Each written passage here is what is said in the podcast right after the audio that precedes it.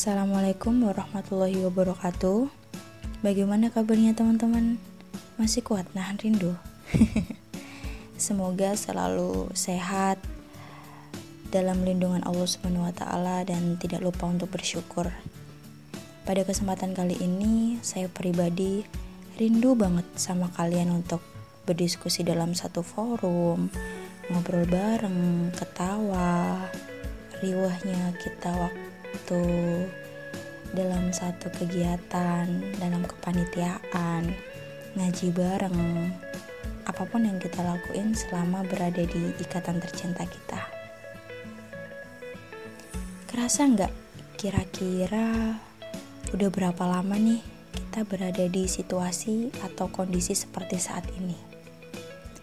Situasi atau kondisi yang sebelumnya tidak pernah kita duga atau bahkan tidak pernah kita pikirkan. Dan nyatanya, pandemi virus COVID-19 menyita perhatian di Indonesia, di mana banyaknya isu-isu yang membuat permasalahan negara kita semakin complicated.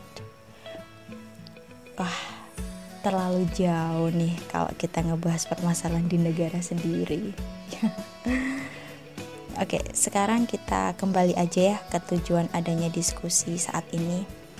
Nah, kami dari bidang kader dan bidang tablik berkolaborasi menjadikan forum diskusi ini beda dari forum diskusi diskusi online biasanya. Nah, tapi jangan khawatir, teman-teman tetap bisa bertanya, berpendapat dan juga berdiskusi. Tema perdana yang kami angkat untuk dibahas yaitu empowering muslimah. Mengapa kita mengambil tema ini?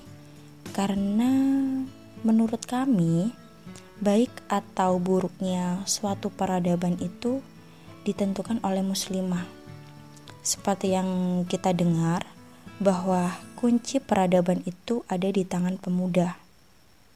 Nah, perempuan itu adalah sosok di balik para pemuda ini. Kenapa perempuan? Karena perempuan merupakan madrasah pertama dari anak-anaknya. Sehingga baik atau buruknya pemuda itu ditentukan oleh perempuan-perempuan ini. Bagaimana? Masih penasaran? Masih mau lanjut menarik bukan pembahasan kita. Dan untuk lebih jelasnya mengenai peran muslimah dalam peradaban akan disampaikan oleh Imawati Anis. Nah tapi sebelumnya kita sapa dulu nih. Assalamualaikum Nis. Gimana nih kabarnya? Ada yang mau diceritakan dulu nggak perihal asal usul podcast ini? Atau mau langsung saja? Uh, oke okay deh. Langsung saja yuk kita simak dan dengarkan pembahasan mengenai peran muslimah dalam peradaban. Oke, bismillahirrahmanirrahim. Waalaikumsalam warahmatullahi wabarakatuh. Alhamdulillah kabarnya baik. Uh, meski udah mulai jenuh dengan di rumah aja, yang tiap hari harus ngadep laptop buat e-learning, dan teman-teman pasti juga ngerasain gimana rasanya belajar dari rumah yang mana banyak sekali distraksinya. Dan tadi juga sempat disinggung nih sama Imawati Asya gimana rasanya menahan rindu. Nah ternyata menahan rindu itu gak enak gitu ya. Rindu dengan aktivitas kampus rindu dengan pulang sorenya dan lain sebagainya.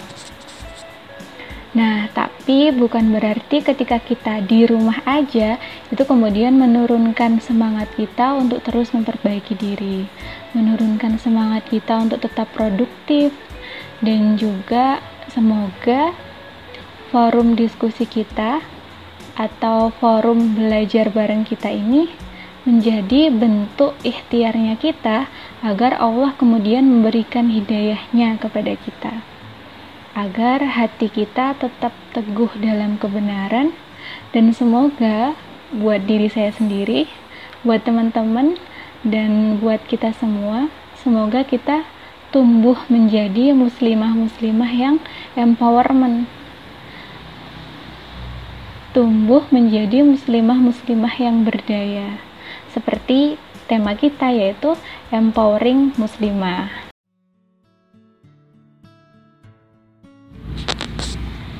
Oke, langsung ke pembahasan. Jadi sebenarnya apa sih peran muslimah dalam peradaban? Bener banget nih yang disampaikan sama Imawati Asya. Jadi perempuan itu adalah penentu baik atau buruknya suatu peradaban. Ketika para perempuan-perempuan atau muslimah-muslimahnya ini adalah muslimah yang baik, maka akan lahir pula peradaban yang baik gitu. Dan begitu pula sebaliknya. Ketika ada orang-orang yang ingin merusak suatu peradaban atau menghancurkan suatu peradaban, maka langkah pertama yang mereka lakukan adalah dengan merusak para perempuannya. Bisa kita ambil contoh pada kekhilafan Turki Utsmani. Jadi pada waktu itu peradabannya masih islami sekali. Peradabannya itu sangat cemerlang hingga kemudian diruntuhkan oleh Mustafa Kemal Atatürk dan dirubah jadi peradaban sekuler. Jadi hal pertama yang dilakuin itu adalah dengan merusak perempuannya. Gimana caranya? Yaitu dengan melarang perempuan-perempuan ini untuk menunjukkan simbol agama mereka. Seperti halnya larangan memakai kerudung. Mungkin ini bukannya hal yang besar gitu ya, tapi bisa dibayangkan bagaimana kemudian anak-anaknya melihat orang tuanya tidak berkerudung. Jadi biasa aja. Dan parahnya, ini itu berimbas pada generasi-generasi kita, di mana kita sudah terjerumus ke dalam budaya sekulerisme, liberalisme, di mana kita itu menganggap bahwa kita mau pakai kerudung nggak apa-apa, mau pakai cadar juga nggak apa-apa atau bahkan nggak pakai kerudung pun juga nggak apa-apa. Pokoknya terserah kita mau milih yang kayak gimana. Hingga standar Islam itu sudah nggak dipakai lagi Nah, kalau berbicara tentang peran, sebenarnya peran utama seorang muslimah itu adalah sebagai um warabatul bait dan juga ummu ajihal sebagai ibu dan pengurus rumah tangga dan juga sebagai pendidik generasi. Tapi uh, tetap di fokus pembahasan kita yaitu kita akan membahas tentang empowering muslimah. Gimana caranya kemudian muslimah-muslimah ini menjadi muslimah-muslimah yang berdaya.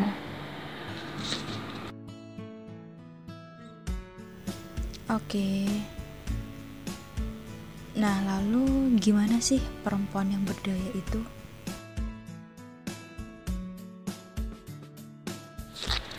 Nah, perempuan yang berdaya, oke ini saya ambil dari bukunya Bufika Komara tentang empowering muslimah. Jadi di situ dituliskan bahwa perempuan yang berdaya itu adalah perempuan yang dapat menjalankan peran utamanya tadi serta sosok empowered muslimah itu adalah mereka yang mampu memberdayakan semua dimensi hidupnya untuk tujuan hidup Islam. Iya, jadi setelah kita mempertimbangkan kembali, nah kita mengambil keputusan bahwa enaknya nih nggak cuman kita berdoa aja, tapi juga ada seseorang yang bisa dikatakan lebih expert jika dibandingkan dengan kita berdua. Nah, siapakah narasumber kita? Sebelum saya sebutkan nama beliau, saya bacakan sedikit latar belakang beliau. Beliau adalah seorang pengajar di HSG SMP Mutiara Uma.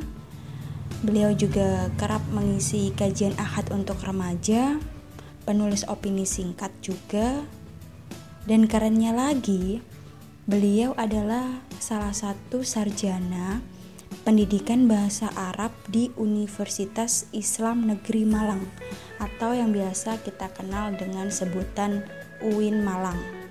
Nah, beliau juga mempunyai moto hidup nih. Moto hidup beliau adalah jika tidak menjadi yang pertama, jadilah yang terbaik. Gimana gimana? Luar biasa kan? Nah, siapakah beliau? Beliau bernama Kak Kenny Rahayu.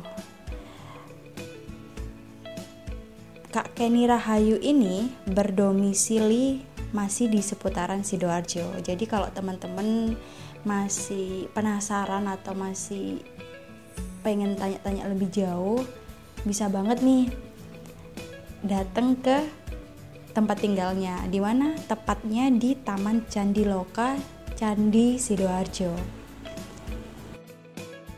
Assalamualaikum Kak Kenny. Nah, jadi di sini kita mau tanya-tanya tentang muslimah nih Kak. Nah, menurut Kak Kenny, perlu nggak sih seorang muslimah itu berpendidikan tinggi? Waalaikumsalam. Alhamdulillah ya. Terima kasih sudah diundang gitu ya. Kita ketemu di dunia peronlinean gitu ya. Kita tetap mengkaji, kita tetap cari ilmu gitu meski tidak bersua secara muka dengan muka gitu ya setidaknya suara ini bisa menjadi wasilah kita gitu ya bahwa kita tetap uh, berjuang gitu tetap kita sharing kita berbagi tentang apa yang kita miliki gitu oke untuk pertanyaan yang pertama kak Anis ya uh, perlu nggak sih berpendidikan tinggi? Nah gitu. Perlu banget gitu ya. Karena apa? Itu balik lagi tadi kak Anis bilang bahwa kita itu um warab batul bait kemudian kita juga umum ajial gitu ya. Ajial itu kan generasi gitu ya. Nah kalau kita sebagai pendidik generasi kita tidak berpendidikan gitu ya. Terus gambarannya gimana? Kualitas uh, generasi kita gitu. Jadi kalau ditanya perlu nggak? Perlu gitu cuma ada cumanya nih kak Anis gitu ya ada yang perlu digarisbawahi pendidikan yang dimaksud di sini gitu ya uh, tidak sebatas pendidikan yang uh, di dunia formal gitu ya SD, SMP, SMA, kemudian kuliah S1, S2, S3 gitu, tidak gitu. Tapi pendidikan yang dimaksud di sini adalah selain yang itu oke okay, gitu. Juga kita juga perlu punya pendidikan lain gitu ya. Lebih khususnya itu adalah taklim atau ilmu. Yang itu bisa kita dapati di forum kajian gitu ya, kajian Islam Kenapa begitu gitu? Karena kita pahami pendidikan kita hari ini adalah pendidikan yang sekuler gitu ya. Asas pendidikan kita adalah sekuler yang memisahkan agama dari kehidupan. Coba lihat para koruptor itu, apakah mereka tidak berpendidikan? Apakah mereka tidak sekolah gitu ya? Mereka S1, S2, bahkan S3, ada yang profesor juga gitu. Tetapi tidak menghalangi mereka untuk mencuri, tidak menghalangi mereka untuk mengambil hak orang lain. Padahal mereka berpendidikan gitu. Nah, itu kenapa? Nah, ternyata dari asas pendidikan kita di Indonesia, nah gitu ya adalah pendidikan yang sekuler memisahkan agama dari kehidupan. Sehingga apa? Itu tadi Kenny sampaikan bahwa kita perlu untuk mengkaji Islam dalam rangka apa? Dalam rangka membangun akidah kita gitu. Dalam rangka membangun kesadaran kita itu adalah hamba gitu ya. Kemudian kita paham dalam hidup ini kita itu harus ngapain gitu. Terus fungsinya sekolah tinggi itu apa? Apakah sekedar menyampaikan kepada uh, apa namanya pekerjaan gitu. Apakah sebatas itu gitu. Nah insya Allah itu sih. Gitu kak Anis.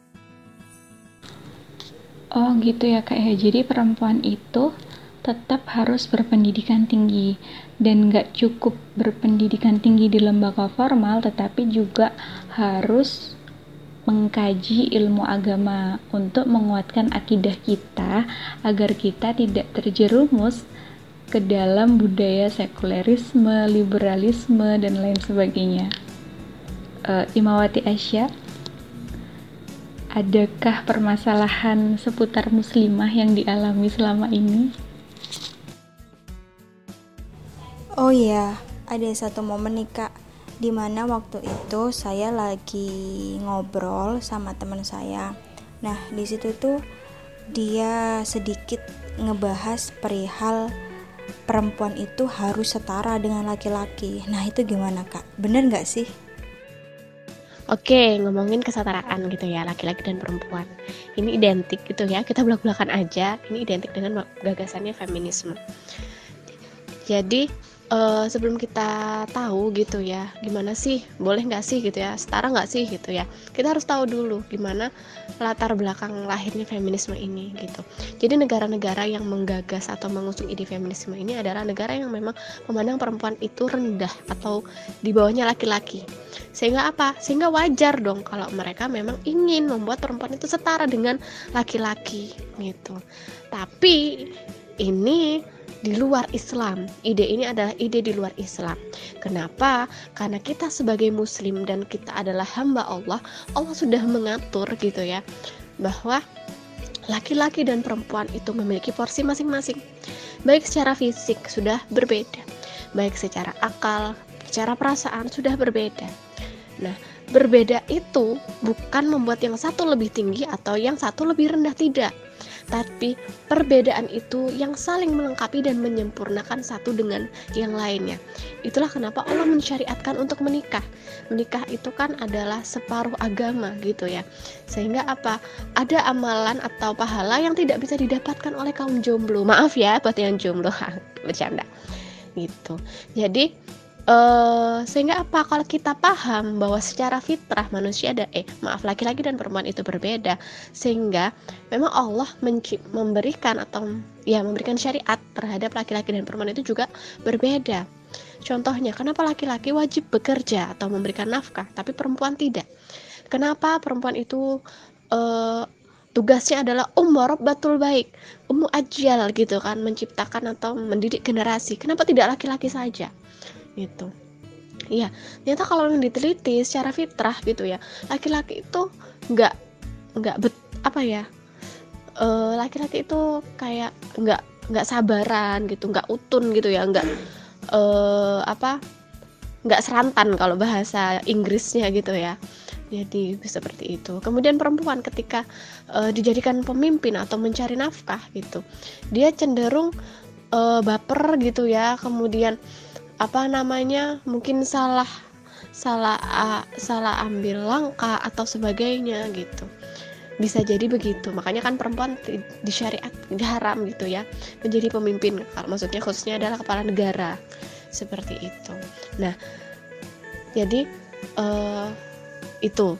Kemudian yang perlu kita tahu feminisme ini sebenarnya adalah tujuan utamanya dia ingin menyerang Islam begitu.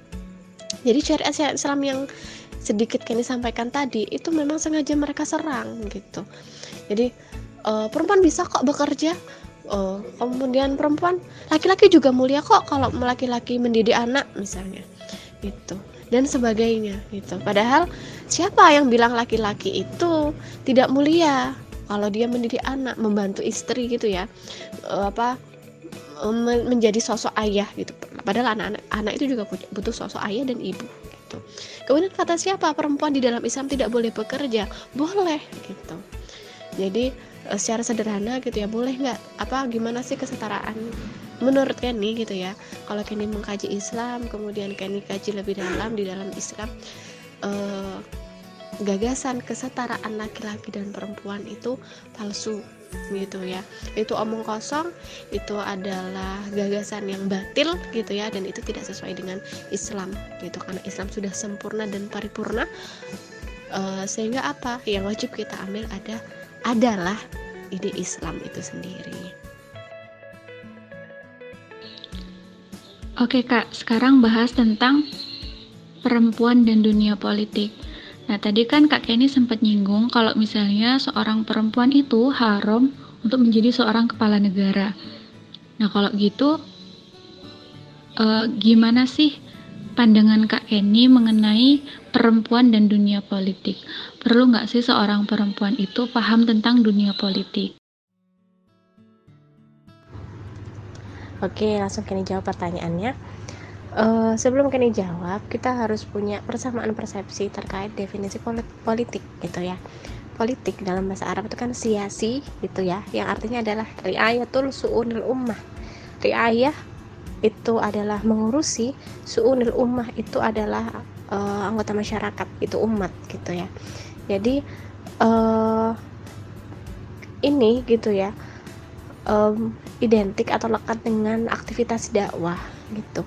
Jadi ketika kita berdakwah, kemudian ketika kita menyampaikan kepada umat terkait dengan uh, bagaimana Islam, terus bagaimana fakta, uh, kemudian solusi Islamnya seperti apa, misalnya kalau hari ini teramai corona gitu ya, solusi Islam terkait corona itu seperti apa gitu. Nah itu adalah aktivitas politik yang ternyata itu adalah kewajiban dari Allah itu untuk hambanya tidak terikat uh, jenis kelamin laki-laki maupun perempuan gitu ya. Kalau kita ingat gitu ya, salah satu istri Rasulullah itu Bunda Khadijah gitu ya. Beliau juga melakukan aktivitas politik gitu. Beliau juga menyampaikan Islam, mendakwakan Islam gitu. Jadi uh, tapi itu tapi ada tapinya, ada syariat Allah yang menjadi batasan bagi kita gitu ya. Kalau standar perbuatan kita itu kan halal haram gitu ya. Ada hal-hal yang kalau haram ya haram. Kalau memang halal ya lakukan gitu. Bukan mentang-mentang oh aku dakwah oh aku berpolitik gitu ya. Kemudian kita melanggar batas-batas yang sudah ditentukan gitu. Jadi kalau pertanyaannya perlu nggak sih uh, perempuan itu berpolitik? Khususnya muslimah di sini ya. Perlu banget wajib malah wajib bahkan gitu ya.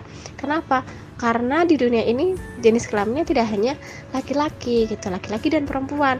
Nah objek dakwah perempuan ya yang bisa uh, apa namanya yang bisa totalitas untuk meriayah gitu ya untuk ngopeni untuk ngurusi umat untuk perempuan ya perempuan juga gitu. Kan berbeda kalau misalnya kiainya cowok gitu ya laki-laki gitu kemudian uh, matu atau objek dakwahnya perempuan gitu kan ya cuma bisa memberikan arahan-arahan gitu. Berbeda dengan perempuan sesama perempuan gitu. Jadi uh, kita hadir di tengah-tengah umat menjadi mata air gitu ya menjadi rujukan gitu. Jadi bagaimana cerdasnya Bunda Aisyah yang selalu jadi rujukan umat gitu kan uh, terkait tentang haid gitu ya kalau yang kita tahu gitu yang ram yang famous kita kenal gitu. Jadi uh, itulah diperlukan peran perempuan yang mana uh, di dalam Islam perempuan itu sangat dimuliakan gitu. Jadi uh, empowering muslimah itu gitu ya. Jadi pemberdayaan perempuan itu bukan karena nilai feminisme bukan karena ide feminisme tetapi karena memang Islam yang mengharuskan kita berdaya yaitu menjadi seorang pengemban dakwah yang dalam aktivitas dakwah itu kita melakukan aktivitas politik Um, jadi kalau selama ini kita memaknai politik itu hanya sebatas kekuasaan saja, itu ternyata salah ya kak ya. Jadi yang benar itu adalah kepengurusan terhadap hajat orang banyak, termasuk juga di sini berdakwah. Nah ternyata berdakwah itu adalah aktivitas politik teman-teman. Nah kalau kita melihat dari fakta hari ini itu memang berdakwah ini jadi suatu keharusan ya kak ya. Karena memang kemungkaran itu terjadi di mana-mana, mulai dari kemungkaran yang dilakuin oleh pejabat-pejabat yang sedang berkuasa hari ini dengan misalnya para koruptor dengan kebijakan-kebijakan yang tidak sesuai dengan Islam gitu dan juga kemaksiatan-kemaksiatan yang ada di depan kita itu banyak sekali. Nah, kalau misalnya kita mendiamkan kemungkaran-kemungkaran itu bisa dibayangkan 10 tahun hingga 20 tahun ke depan itu kayak gimana itu generasinya? Gitu. Nah mungkin selanjutnya ada lagi nih yang mau ditanyain sama Imawati Asya Wow, luar biasa banget apa yang Kak Kenny sampaikan. Sampai saya tuh tadi dengarnya tuh kayak iya bener sih iya uh, setuju nih setuju. Speechless nggak bisa komentar apa-apa. Nah tadi kan kita sudah ngebahas banyak nih kak perihal perempuan yang berdaya perihal kesetaraan antara perempuan dan laki-laki serta di situ kak ini udah ngejelasin uh, jelas banget dan detail gitu. Terus kita tadi juga ngebahas perihal politik bagaimana perempuan itu dalam berpolitik. Nah, kan ini kita masih berstatus mahasiswa nih kak. Lalu menurut kak Kenny sendiri nih, langkah awal apa sih kak yang bisa kita mulai mulai lakuin untuk uh, agar apa ya ke depannya tuh kita bisa jadi seorang muslimah yang empowerment gitu yang bisa berdaya yang bisa menginspirasi muslimah yang lain gitu Ya, langkah pertama yang bisa kita lakukan sebelum kita menjadi inspirasi atau menjadi inspirator bagi muslimah lain adalah kita siapkan dulu senjata kita gitu. Kalau kita punya pistol, kita siapkan dulu apa? Peluru-pelurunya. Gimana cara menyiapkannya? Ya kita harus mengkaji Islam. Karena apa? Menginspirasi orang atau menjadi muslimah yang berdaya itu adalah muslimah yang menampakkan keislamannya. Itu. Jadi uh, apa? Bukan menonjolkan ini aku cantik, bukan menonjolkan ini aku jago masak atau menonjolkan ini loh aku loh pinter dandan, bukan di situ gitu. Tapi apa? Sampaikanlah Islam gitu ya. Tunjukkanlah Islam ke muslimah yang lain sampai uh, muslimah lain itu yang ngelihat kita itu kayak wih keren ya gitu. Karena uh, yang ditampakkan kerennya itu adalah bukan siapa kita? Tapi apa itu Islam? Gitu. Sehingga yang apa ya kalau bisa itu sampai orang itu oh Islam itu sekarang itu ya gitu. Jadi yang kita tampakkan adalah Islamnya. Nah gimana caranya? Ya kita harus paham dulu Islam itu gimana. Nah akhirnya terjawab juga selama ini kebingungan dan kebimbangan yang terbesit gitu. Selama ini kita masih bingung masih bimbang apa sih sebenarnya yang perlu kita lakuin terlebih dahulu gitu. Ternyata ya memang benar gitu ya kak. Kita harus paham dulu mengenai Islam. Islam itu bagaimana sehingga nantinya ketika kita menyampaikan dan menunjukkan Islam ke publik orang-orang di sekitar kita itu ngerespon dengan respon yang positif ya kak. Oke Kak Kenny, terima kasih banyak untuk waktunya. Terima kasih sudah meluangkan waktu Kak Kenny yang bisa dikatakan cukup lama. Terima kasih juga uh, sudah bersedia share ilmu ke kita dan semoga apa yang kita diskusikan pada pertemuan kali ini, pertemuan yang perdana kita ini bisa bermanfaat bagi saya pribadi dan juga eh, teman-teman uh, yang mendengarkan. Saya juga mau mengucapkan terima kasih buat Kak Kenny karena sudah mau meluangkan waktunya dan juga sudah mau menjawab pertanyaan-pertanyaan kita. Dan makasih juga karena atas jawaban-jawabannya kita jadi termotivasi agar kita bisa lebih baik lagi dan bisa memberikan manfaat buat umat gitu dan semoga juga kita bisa dipertemukan di lain kesempatan uh, lain diskusi yang tidak hanya lewat online saja ya kak. Tetapi juga bisa bertatap muka langsung gitu. Jadi feelnya lebih kerasa. Oke kak ini terima kasih. Uh, mohon maaf apabila saya ada salah kata-kata.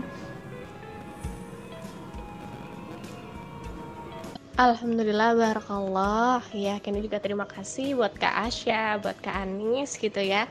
Uh, mau gitu ngajak Kenny join gitu ya uh, di diskusi kita ini setidaknya meringankan meringankan beban Kenny gitu ya bahwa setiap orang yang diberi ilmu itu kan amanah. Amanah untuk apa? Diamalkan juga disampaikan gitu ya. Sehingga nanti uh, kita bisa saling berhujah di hadapan Allah gitu bahwa yang sudah Kenny pelajari juga sudah sedikit setidaknya Kenny sudah berikhtiar gitu untuk menyampaikan gitu ya. Terus uh, Kak Asya, Kak Anis juga pendengar yang lain gitu ya juga sudah juga insya Allah akan berhujah di hadapan Allah bahwa uh, menggunakan waktunya itu untuk uh, mencari ilmu gitu ya duduk hadir uh, menyiapkan telinga gitu ya dan kuota gitu untuk bisa ikut kajian online gitu. Monggo monggo. Nah oke okay nih sebelum kita akhiri perbincangan kita pada kali ini kamu pribadi ada mau disampaikan nggak ke teman-teman yang masih mendengarkan kita? Jadi pesannya ini pesannya bukan hanya buat teman-teman aja ya, jadi lebih kepada diri saya sendiri karena di sini saya juga masih sama-sama belajar, masih fakir ilmu juga. Jadi pesannya adalah ayo mulai dari saat ini marilah kita meluangkan waktu kita untuk mengkaji Islam. Dan yang perlu diingat bahwasanya ketika kita mau meluangkan waktu kita untuk mengkaji Islam itu tidak akan mengikis waktu produktif kita. Justru ketika kita sudah mempelajari Islam, di situ kita akan mempunyai banyak alasan untuk bisa lebih produktif lagi. Kita akan menemukan banyak sekali alasan untuk lebih bisa bermanfaat buat umat. Dan satu lagi, mungkin ketika kita melihat fakta hari ini, kaum muslim itu direndahkan. Banyak dari kaum muslim itu yang ditindas, banyak kaum muslim yang di yang direndahkan deh pokoknya. Pokoknya dipandang lebih rendah gitu. Tetapi Allah Subhanahu wa taala itu telah menjanjikan kepada orang-orang yang beriman dan beramal soleh itu akan berkuasa lagi di muka bumi ini. Jadi Islam ini akan tegak kembali gitu. Nanti teman-teman bisa cek deh di surat An-Nur ayat 55. Dan Rasulullah pun itu juga sudah mengabarkan kepada kita bahwa akan tegak lagi Islam seperti manhaj kenabian Nah, oleh karena itu, maka marilah kita menjadi salah satu bagian dari pejuang tegaknya Islam itu. Gitu. Mungkin itu saja sih, semoga bisa dipahami. Semoga dari obrolan kita tadi, obrolan saya, Imawati Asia dan juga Kak Kenny, itu bisa tergambar bagaimana konsep Islam memberdayakan perempuan bisa tergambar bagaimana Islam itu punya konsep yang luar biasa untuk perempuan gitu. Dan teri, dan juga bukan hanya untuk perempuan saja. Islam itu punya punya banyak sekali konsep yang mengatur segala aktivitas yang ada di muka bumi ini. Mulai dari sistem pendidikan mulai dari uh, sistem ekonomi mulai dari pokoknya semuanya lah. Nggak nggak ada yang nggak ada aturannya dalam Islam oke mungkin itu saja sih terima kasih terima kasih Kak Anis untuk pesan yang telah disampaikan. Jadi pengingat juga buat saya semoga ini bukan pertama dan terakhir obrolan kita melalui online. Berharapnya sih ada obrolan berikutnya dengan tema dan pembahasan yang lebih luar biasa lagi. Saya Syarina, mohon maaf apabila ada salah kata-kata. Bila visa bilil haq fastabikul khairat. Wassalamualaikum warahmatullahi wabarakatuh.